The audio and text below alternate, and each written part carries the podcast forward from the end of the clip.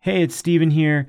As we head deeper into the summer season, I want to offer up an episode this week of our new podcast at Post Script Media. It's called Hot Buttons. You've heard us play the trailer, and now I'm going to play most of an episode for you.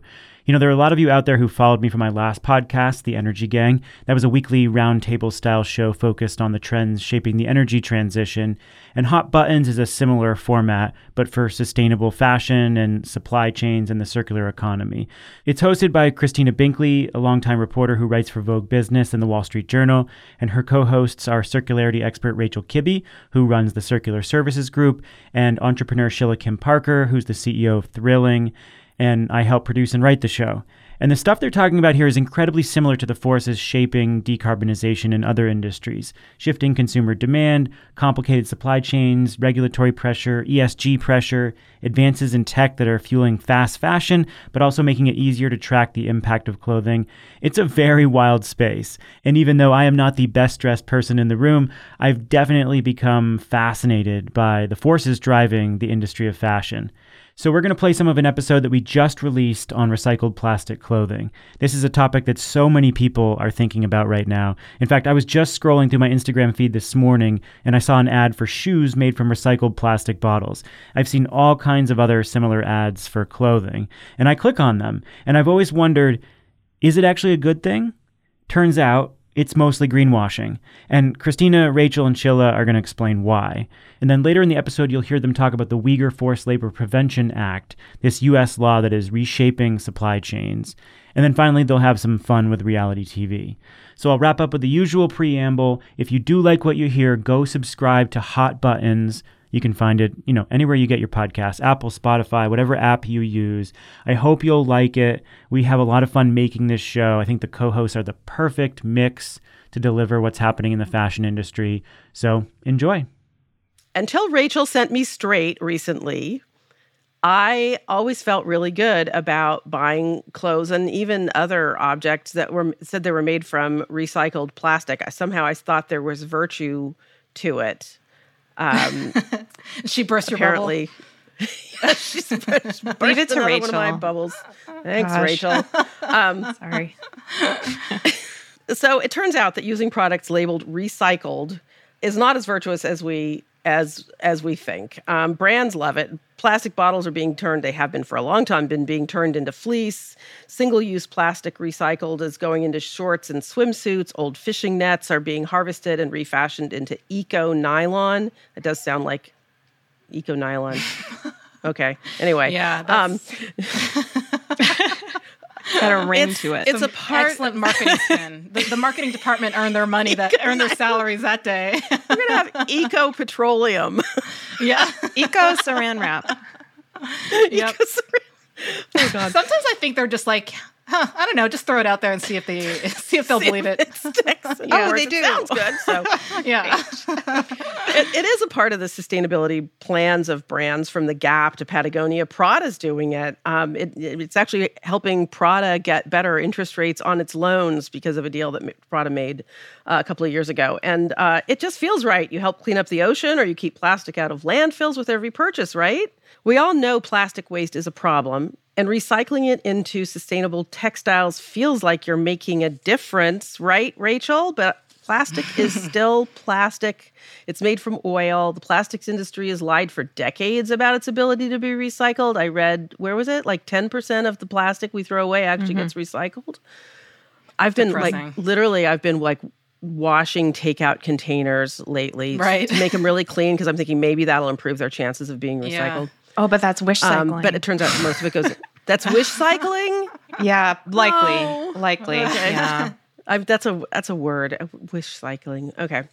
Yeah, it turns out... So apparently it all mostly goes into landfills or the ocean, despite all of our efforts. Um, Rachel, you've been following this for years. Can you just sort of tell us why this isn't working, why recycled plastic is not the solution for plastic?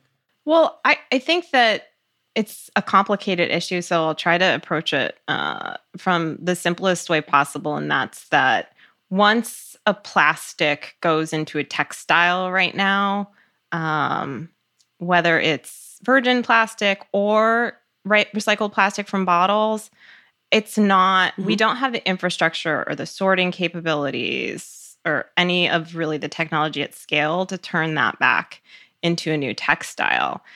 But even though we're only recycling about ten percent of our plastics, we do have the recycling infrastructure at a much greater scale to recycle bottles back into bottles.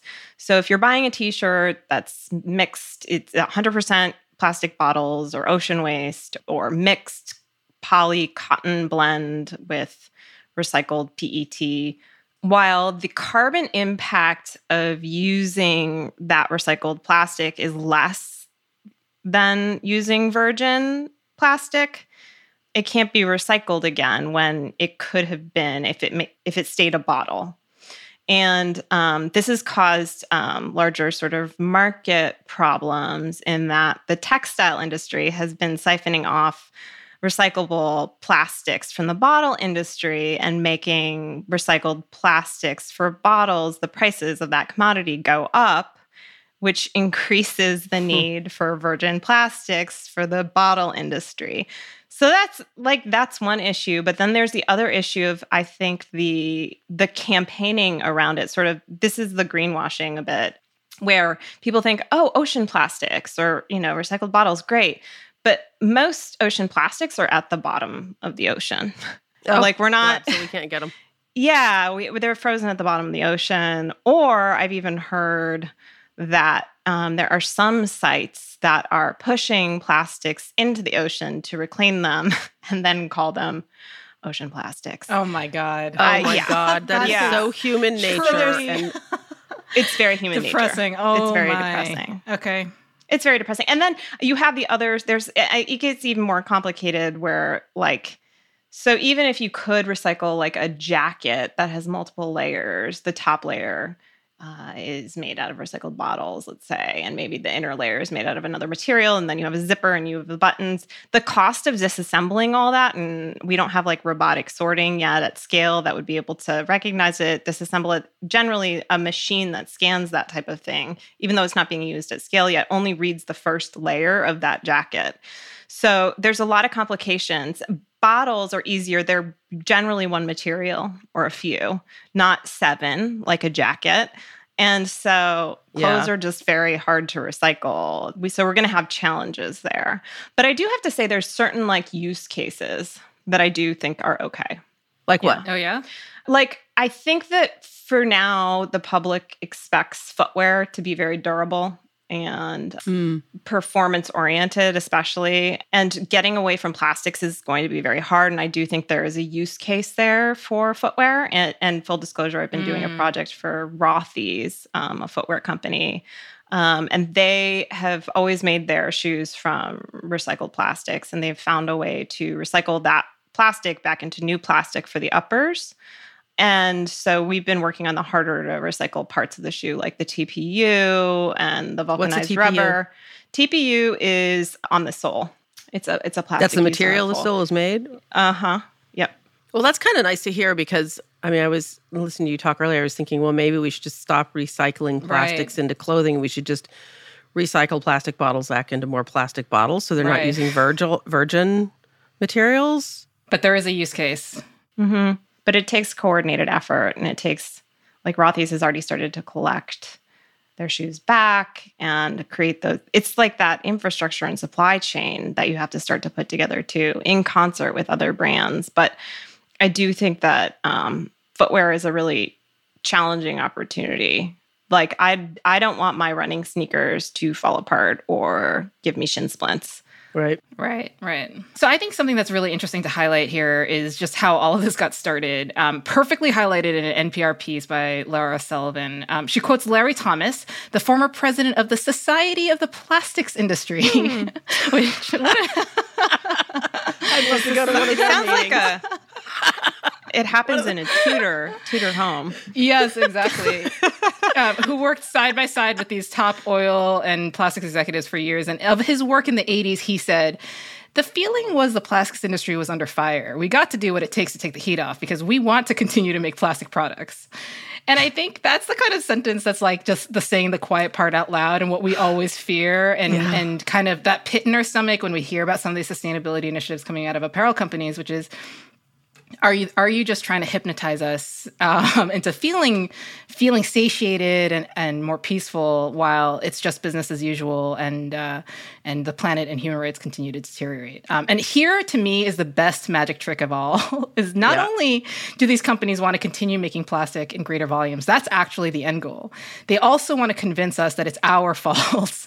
Right. Um, and, and I'm sorry yeah. to do this, but I have to read this passage from this twenty eighteen Guardian piece by Stephen Baragni. He wrote, companies involved in plastics and other disposable packaging funded nonprofit groups that highlighted the consumer's responsibility for rubbish. One of these groups, Keep America Beautiful, founded in nineteen fifty-three and funded by companies including Coca-Cola, Pepsi, Dow Chemical, and Mobil, ran hundreds of advertisements along these lines. People start pollution. People can stop it, stated their nineteen seventy-one Earth Day campaign. Framing litter as a personal failing was remarkably successful. In nineteen eighty-eight, the year global plastic production pulled even with steel, Margaret Thatcher, picking up litter for a photo op, said, this is not the fault of the government. It is the fault of the people who knowingly and thoughtlessly throw it down. I mean, this is oh a Doctor Evil from Austin Powers type of maneuver that has been unbelievably successful for decades and still is. And you know what? I mean, honestly, as you're saying this, my childhood is flashing. I mean, my whole childhood was littered with, littered, huh? Um, those ads for Keep America Beautiful. Absolutely. And it was all about pick up your litter and that'll solve the problem. We weren't thinking about landfills yet or all these other issues, you know, the oceans. But I feel like it shaped my whole generation's attitude toward not regulating it. We could solve the problem ourselves. Right. As opposed to exactly. asking our governments to say, no, stop producing this That's stuff. The hypnosis. Yep. Yes. Oh. And when you read that, you can Vote. kind of see it happening in fashion. Yes, exactly. Yeah, of course. That's the scary part. And people thinking they're doing well. I mean, I keep, I brought this up before, but I uh, had an um, an interview with John Varvatos a few weeks, a couple months ago now, and he was so proud. He's got a new brand out. He was so proud of these, like a lot of his clothes, which are quite good, by the way, are made with blends of wool and cotton with Um, with petroleum products, you know, with polyesters. Mm-hmm. And he was so proud. He was like, oh, these are recycled polyesters. I'm doing good. And of mm. course, I was not aware. I, Rachel had not yet educated me. Right. So and then I was like, oh, wonderful. Pre-Rachel. Recycled. I just disappointed everyone. Yeah. yeah. No, you know what? You know, you educated us. And by the way, I am now definitely watching out for that kind of thing. Like you, you've actually impacted my consumerism because I'm sure not buying clothes with blended polyester in them. Yeah, I think it's it's a tough thing because it's everybody wants to do better, but doing better really requires consuming less and producing less. When you come down to the fundamentals, it's a really easy sort of math equation in a lot of ways. And then everything else you have to be very skeptical of. And um, there are a lot of brands that are well-meaning, and it's very hard, especially in the case of footwear or performance wear, to get away from, from plastics. And so these companies are really relying on recycled plastic bottles. And then, I mean, I think for any customer who uh, is sort of saying, well, what do I buy recycled clothing? Do I res- buy a shirt or a mm-hmm. jacket that's made out of recycled right. bottles or shoes? I would just say, if you really have an interest, look and see if the company, like I mentioned in Rothy's case, is trying to develop a, a supply chain in which they're going to recycle these these items again. Are they building collection? Okay. Are they building partnerships mm-hmm. to recycle? Are they partnering with other service providers to create a pipeline to recycle these things? Because um, that's extended producer responsibility where they're actually trying to take ownership. But if they're just selling you something made out of recycled materials, is it right. not better? I, I mean, and also at what scale, right, Rachel? I saw one of your tweets this week, and it's about um, at what scale are they reusing these products, and mm-hmm. um, and in proportion to the scale of their um, their entire production line. Oh, yeah, point. There's so many stories out there. Like we've made huge brands, we've made a few upcycled pieces, literally like a dozen. Yeah. Yeah, and it's a press release, and it's like, what? They're like, it's a twelve hundred percent increase from last year. You know, well, that's the same thing. I mean, the whole fashion industry works that way. Look at the look at the runways. We're about to go into haute couture. We're going to see all these beautiful clothes on the runway in Paris. I mean, they're going to be extraordinary clothes, um, but, you know, maybe a dozen of, you know, if it, if a dozen of ten percent of those looks that you see on the runway get made, that'll be a miracle. I mean, it's mm. not, haute couture is a little different because it's a whole different yeah. consumer, but the same things are true. You know, on the regular runways, we see these big collections. Tw- the, the average is twenty percent of those clothes actually see a real life. Well, thank God. The, in- right. the whole fashion industry. Well, okay, you can say that. But the industry is sort of, we're, it's just built on sort of fantasies and putting fantasies in front of people and then giving them something else. This is not a fantasy. We've, we're going to talk about human rights in China. And we have a, a new American law. It's reshuffling global trade, not just for the fashion industry. I mean, it's redoing supply chains for, for tomato paste. Um, but it's forcing textile and apparel companies to find new sources for billions of dollars of goods that they've been making in a region of China called Xinjiang, where it's, ex- I think it's been pretty well documented, the The Chinese government is denying it, but um, roughly a million ethnic minorities, largely Uyghurs, have been basically kidnapped and, and put into forced labor camps where they are worked long hours in huge factories manufacturing everything from solar panels to cotton T-shirts. So in the U S last week, the Uyghur Forced Labor Prevention Act became law. This is a really good thing, in my opinion. The law stops all U S imports of products that come from that region, the Xinjiang region of China. But then implementing that law is going to be a challenge because it turns out that, and I guess no surprise, when you have really, really inexpensive forced labor in huge quantities, you start supplying the whole world with things that the world gets um, addicted to and gets addicted to those prices. So we, you know, we are upsetting that supply chain in a lot of industries. It turns out Xinjiang accounts for a fifth of the world's cotton. Um, I think it also said it was like a quarter of the world's tomato paste, ten percent of rayon. But it is an impact on the fashion industry. It's putting fashion brands in an uncomfortable spot. And they they need, they either need Chinese labor, materials, and customers, um, or they need to find replacements for it someplace. Um, H and M found this out the hard way when it criticized China's treatment of the Uyghurs. The Chinese government, um, you know, I think they literally tried to wipe it off the maps. They removed H and M locations from maps. They took the App Store off of domestic phones, and H and M responded by backtracking. So um, we'll, we'll, it's going to be interesting to see how this all plays out and what the Chinese government's response to it is. Um, but I'm curious about what you guys think. I, I you know, Rachel, Sh- Shilla, wh- whichever one, leap in here. What's your take on this? And by the way, you guys have businesses. Does this impact your businesses in any way? For me, it doesn't. You know, our our businesses are all um, U S-based mom and pop shops, um, and they're kind of buying and selling within the States for the most part. Uh, you know, my my reaction to it, I, I have two thoughts on it. I, I know Rachel has a wealth of of knowledge here. The first reaction is, um, you know, I'm glad for anything that continues to shine a light on this crisis in China and that applies pressure on China. And I, I think it's it seems like a um, a good first step. There's lots of challenges with enforcement, I think, and I have lots of questions about companies that are going to outsource to other countries. What what are those supply chains look like, and is, there, is are there going to be uh, a flashlight shown on those on right. those processes? And right. some right. companies are going to continue to operate there. I think enforcement is really challenging. I know Rachel will talk about kind of the difficulty of mapping the supply chain.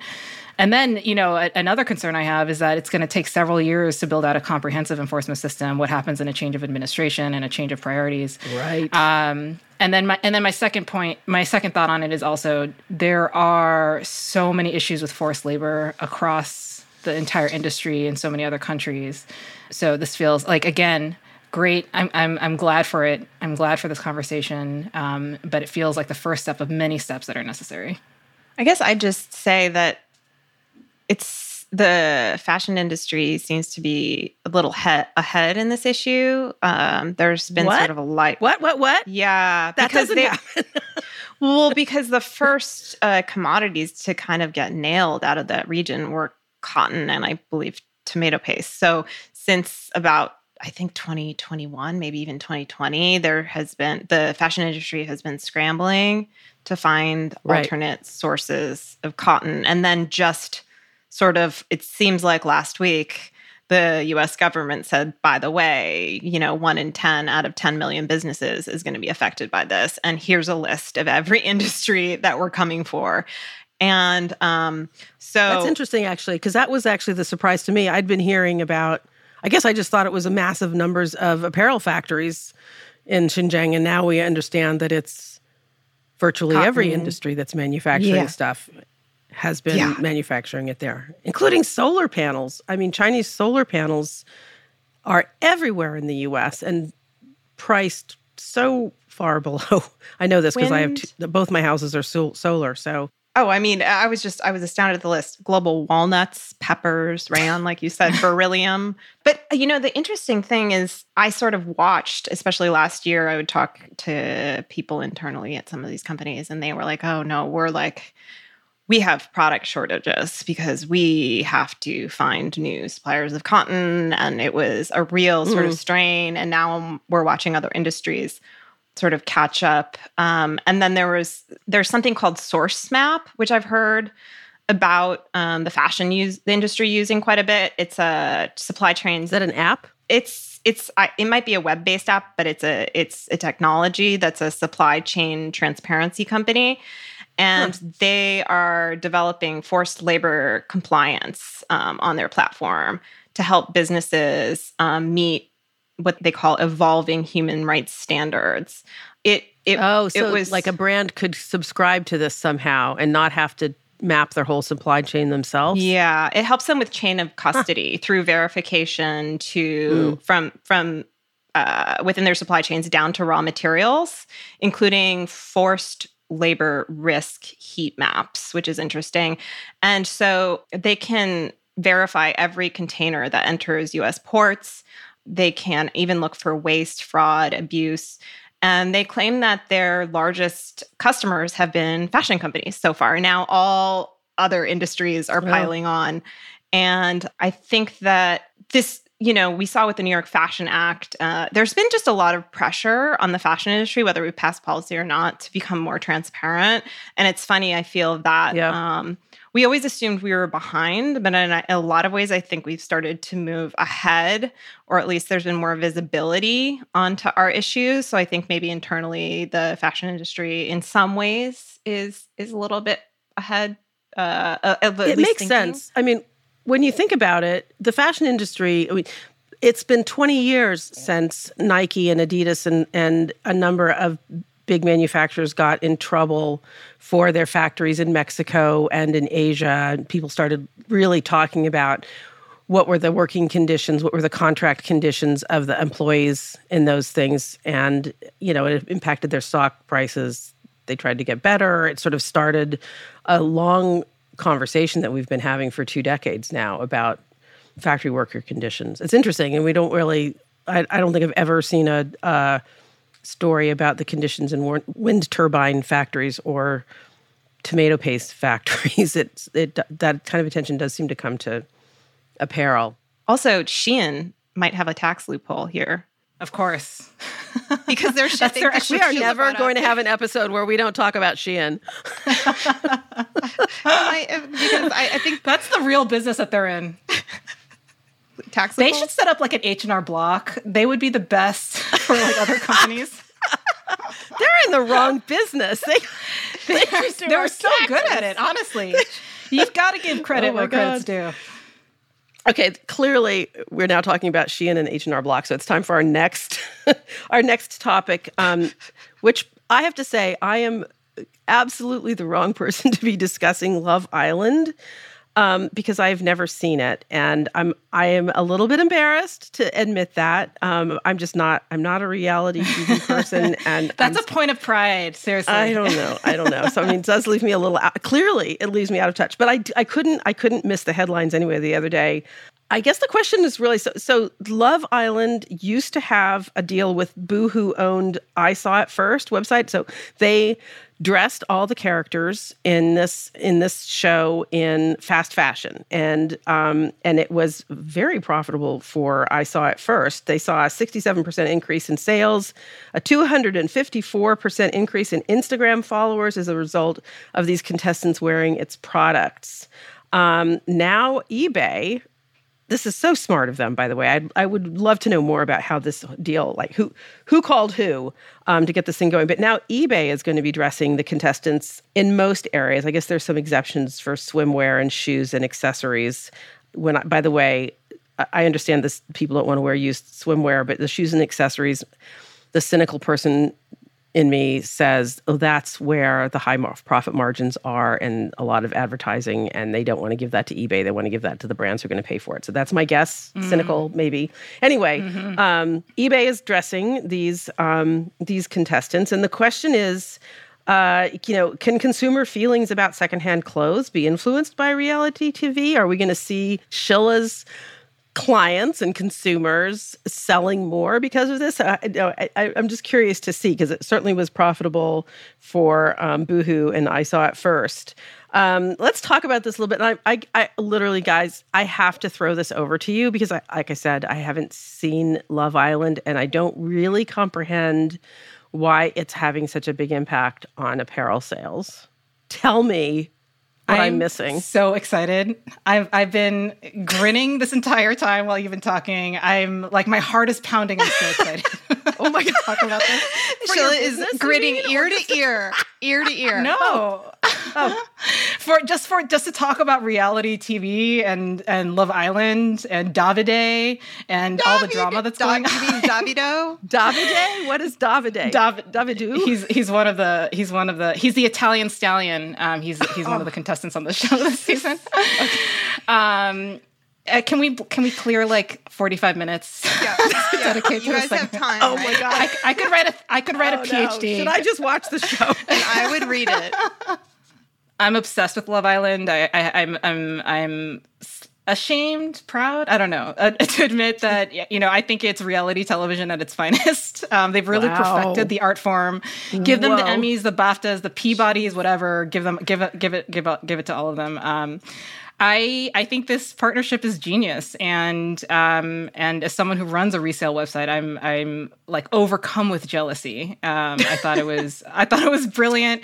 Um, they're getting an enormous amount of visibility, um, enormous amount of noise. Um, my only question was, after watching a few episodes, Um, first of all, eBay doesn't have sweatpants or like, uh, you know, shirts or oh, like things that might be really? comfy for them to wear. I, the show, Christina, is is a lot of the contestants wearing very tight and revealing outfits Nothing. and like six-inch stilettos, and, oh. and most of the men um, topless. But um, I, um, I, I, no I wonder think, it's so I think, popular.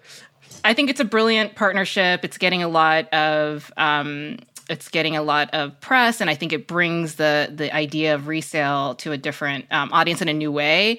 Um, but, you know, honestly, I, I was a little disappointed watching a few episodes. I know, Rachel, you, you've been watching as well, because I, I thought, huh, where is eBay in all of this? You know, they, they're kind of running the show as normal. It's not really part of the episodes or the storylines in any way. So basically what you have wow. are folks who are still wearing some of the fast fashion brands, so I, I guess presumably bought secondhand, but you don't know that as a viewer. And so I don't, I, and I'm curious, I, I'm I'm not actually sure how I feel about it. Like, does it make a difference if in that context, you're, you're still, um, it, it looks to a viewer who may not have known that you're promoting that brand and you don't know that it was actually bought from a secondhand site. And, and so therefore, does it really, does it really move the needle?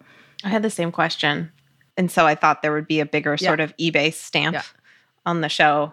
Um, maybe in even yeah. just the, you know, opening credits or something like that. But I actually start, this is the first time I've watched Love Island. I love reality T V, uh, but have never watched Love Island. And so thank you for the opportunity, Shilla. Um,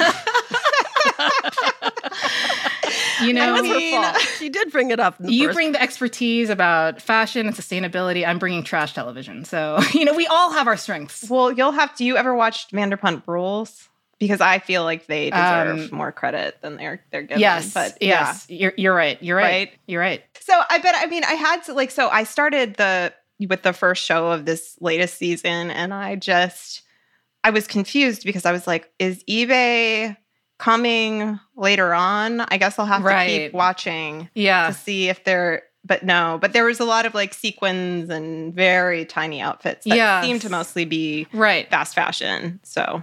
Right. Yeah. So that's that's kind of that's that was my takeaway as well. I wish it was a bigger part of the conversation or the storylines, um, because otherwise, you know, I, I I'm glad that they, you know, bought those items in a more sustainable way. But if it's not, it, it to me, ultimately, at the end of the day, what comes across is that you're still promoting those same brands then. Right. And it's not going to necessarily woo. I wonder if it'll woo eBay, because is eBay going to get that lift that Boohoo got? Um, right. To its traffic. Right. I, I did like, I did notice that they're all sucking water bottles, like reusable water bottles. It's very oh, distracting. Rachel, Rachel, that's, that's a huge, very important part of the show. Is it? Oh, okay. I'm is not even, yes. Yes. It's the water bottles is the whole thing. It's an, it's part of every season, and people just get obsessed with the water bottles. The water bottles have a personality and a life of their own. I just was like, what it's, are they? Why it's are a they whole thing. Yeah.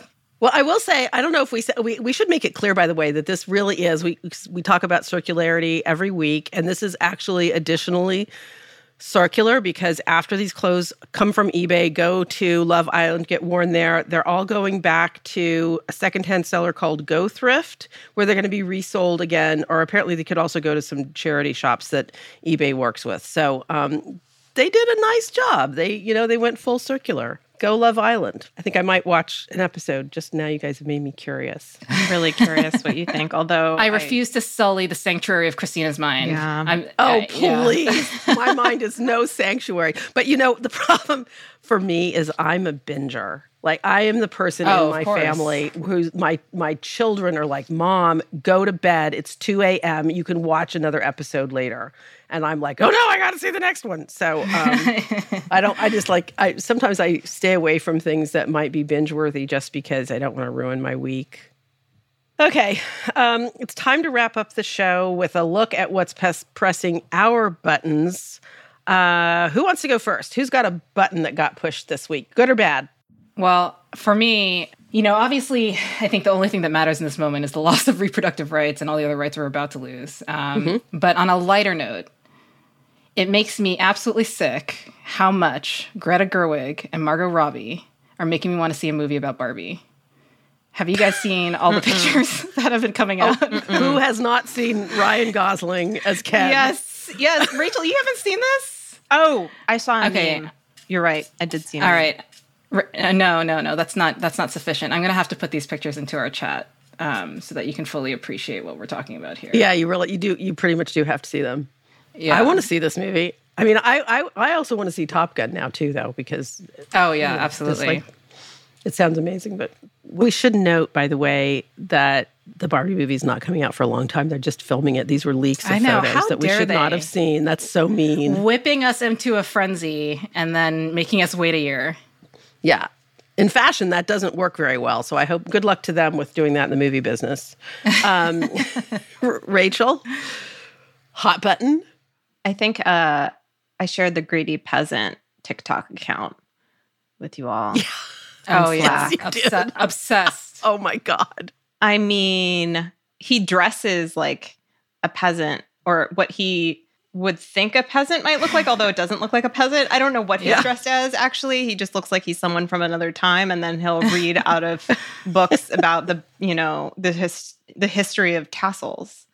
And, yes, uh, that was the one you making. Said. It was hilarious. And all sorts of, like, someone told me they think he has a partnership with the cloisters now or something. This, this TikTok really? account is just the funniest so thing I've ever seen. That makes me so happy.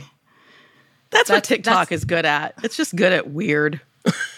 You know, the really highest weird. form of SponCon, yeah. But the amount of work some of these folks, including him, have put into their personas oh, it's a job. on TikTok. Yeah, it's incredible. Well, when you get paid. That's a good one. It works. Right, exactly. Christina, what's your hot button? What's pushing your button? You know, okay, so I, this is so not pop culture, but I guess because we've been thinking about all these big, deep issues and, you know, Shein and global things, I started thinking about, you know, where am I feeling really optimistic in fashion these days? And I was having a conversation with a woman that I've known um like largely through Twitter, but also I've interviewed her f- a few times and corresponded for a number of years. Her name is Kristen Frenorakis. She is a former um, financial executive, came out of Wall Street, and she sees uh, everything she does through the eyes of a Wall Street person. But she started a fashion company, and she lives in the Carolinas, but she manufactures in Los Angeles and designs in, in Los Angeles. Um, she chose specifically not to take her brand, which she calls Senza Tempo. Um, she take, you know, she will not produce overseas. She looked mm. for people that could make. And her attitude toward fashion, it comes, you know, it's informed by her background on Wall Street. So she's making a lot of clothes that were much like what she wanted when she was working in an office um, and working around dudes and designing for this. And, you know, whether or not she's a brand for most people, what she's doing is very particular to wanting to stay small. She's not trying to become the next Nike. Um, she's really being careful. She manufactures mm. in very small quantities. She knows a lot of her clients. And I just thought, there are, she's by no means the only brand out there doing this, but I just I just want to give a shout out to the brands like Senza Tempo that are not that are thinking small. Small is beautiful, and um, and you can do great work for clients and and make a living without putting out a shingle and trying to go public. Um, or or bring in private equity and sell your soul. So that's mm. my my that's my my mm. hot button this week is just let's give more focus to people who want to stay small. That's beautiful. That's all for the show, folks. Please support us by following us on Twitter. We're at Hot Buttons Pod. Or send a link to friends or colleagues and go to Apple and Spotify and give us a rating. We really appreciate your support. If you want to email us with story ideas, please do. Send a note to hotbuttons at postscriptaudio dot com. Hot Buttons is hosted by me, Christina Binkley, Shilla Kim Parker, and Rachel Kibbe. The show is produced by Post Script Media. Our senior editor is Ann Bailey. Our engineers are Greg Villefranc and Sean Marquand. Cecily Meza-Martinez is our managing producer. Stephen Lacey, Scott Clavena, and Rachel Kibbe are our executive producers. Post Script Media makes podcasts at the intersection of climate with culture, politics, business, and tech. Post Script Media is supported by Prelude Ventures. Prelude is a venture capital firm focused on climate solutions across energy, food, agriculture, transportation, logistics, and advanced materials. Thanks for joining us. We'll catch up with you next week. If you made it all the way to the end here, well, you must like the show. And if you do like the show, go subscribe to Hot Buttons everywhere you get your podcasts. And go follow Hot Buttons on Twitter, too. Thanks for listening. I hope you'll follow all our new shows here at Postscript Media. We got plenty more to come.